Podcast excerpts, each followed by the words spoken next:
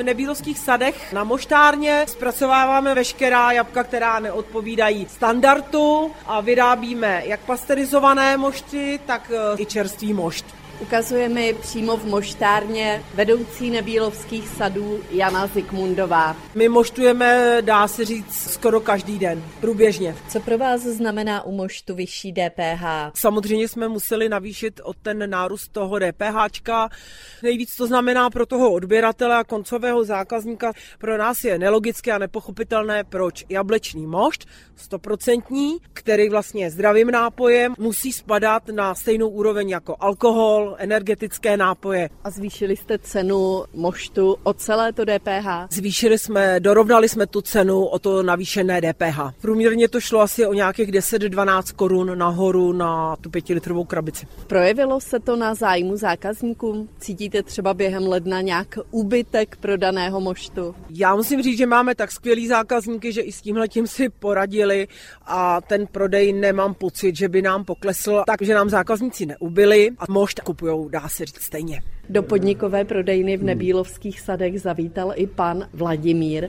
Co říkáte na to, že mošt podražil kvůli tomu D P H? To nesleduju. Já ho piju, protože mi chutná a tímhle se nezabývám. Teda. Vím, že je dobrý, že je z dobrých jablek, hmm. tak tohle nesleduju.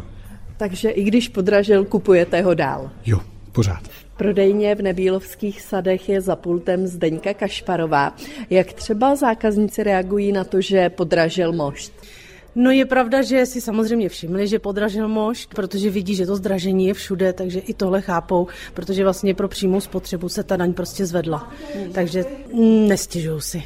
Ví, že je dobrý, tak i za tu cenu ho koupí. Někteří sadaři zatím vyčkávají a nechávají staré ceny, jako například v Břasích na Rokycansku Richard Schwarz. Je to pro nás samozřejmě mínus, je to pro nás špatně, protože buď budeme muset si ukrojit z toho našeho zisku, který opravdu není veliký, a ještě ho snížit, anebo budeme muset zdražit, což se nám jako úplně nechce, protože toho zdražování je kolem dokola dost. Ovocnářům neudělala velkou radost změna v dani z přidané hodnoty, protože i čerstvé sto procent mošty byly vlastně přeřazeny z patnácti do dvaceti jedné procentní sazby. Říká předseda Ovocnářské unie České republiky Martin Ludvík. Samozřejmě to má vliv na to, že ovocnáři budou nuceni postupně to zvýšení promítnout do té ceny, což samozřejmě může ovlivnit snížení poptávky.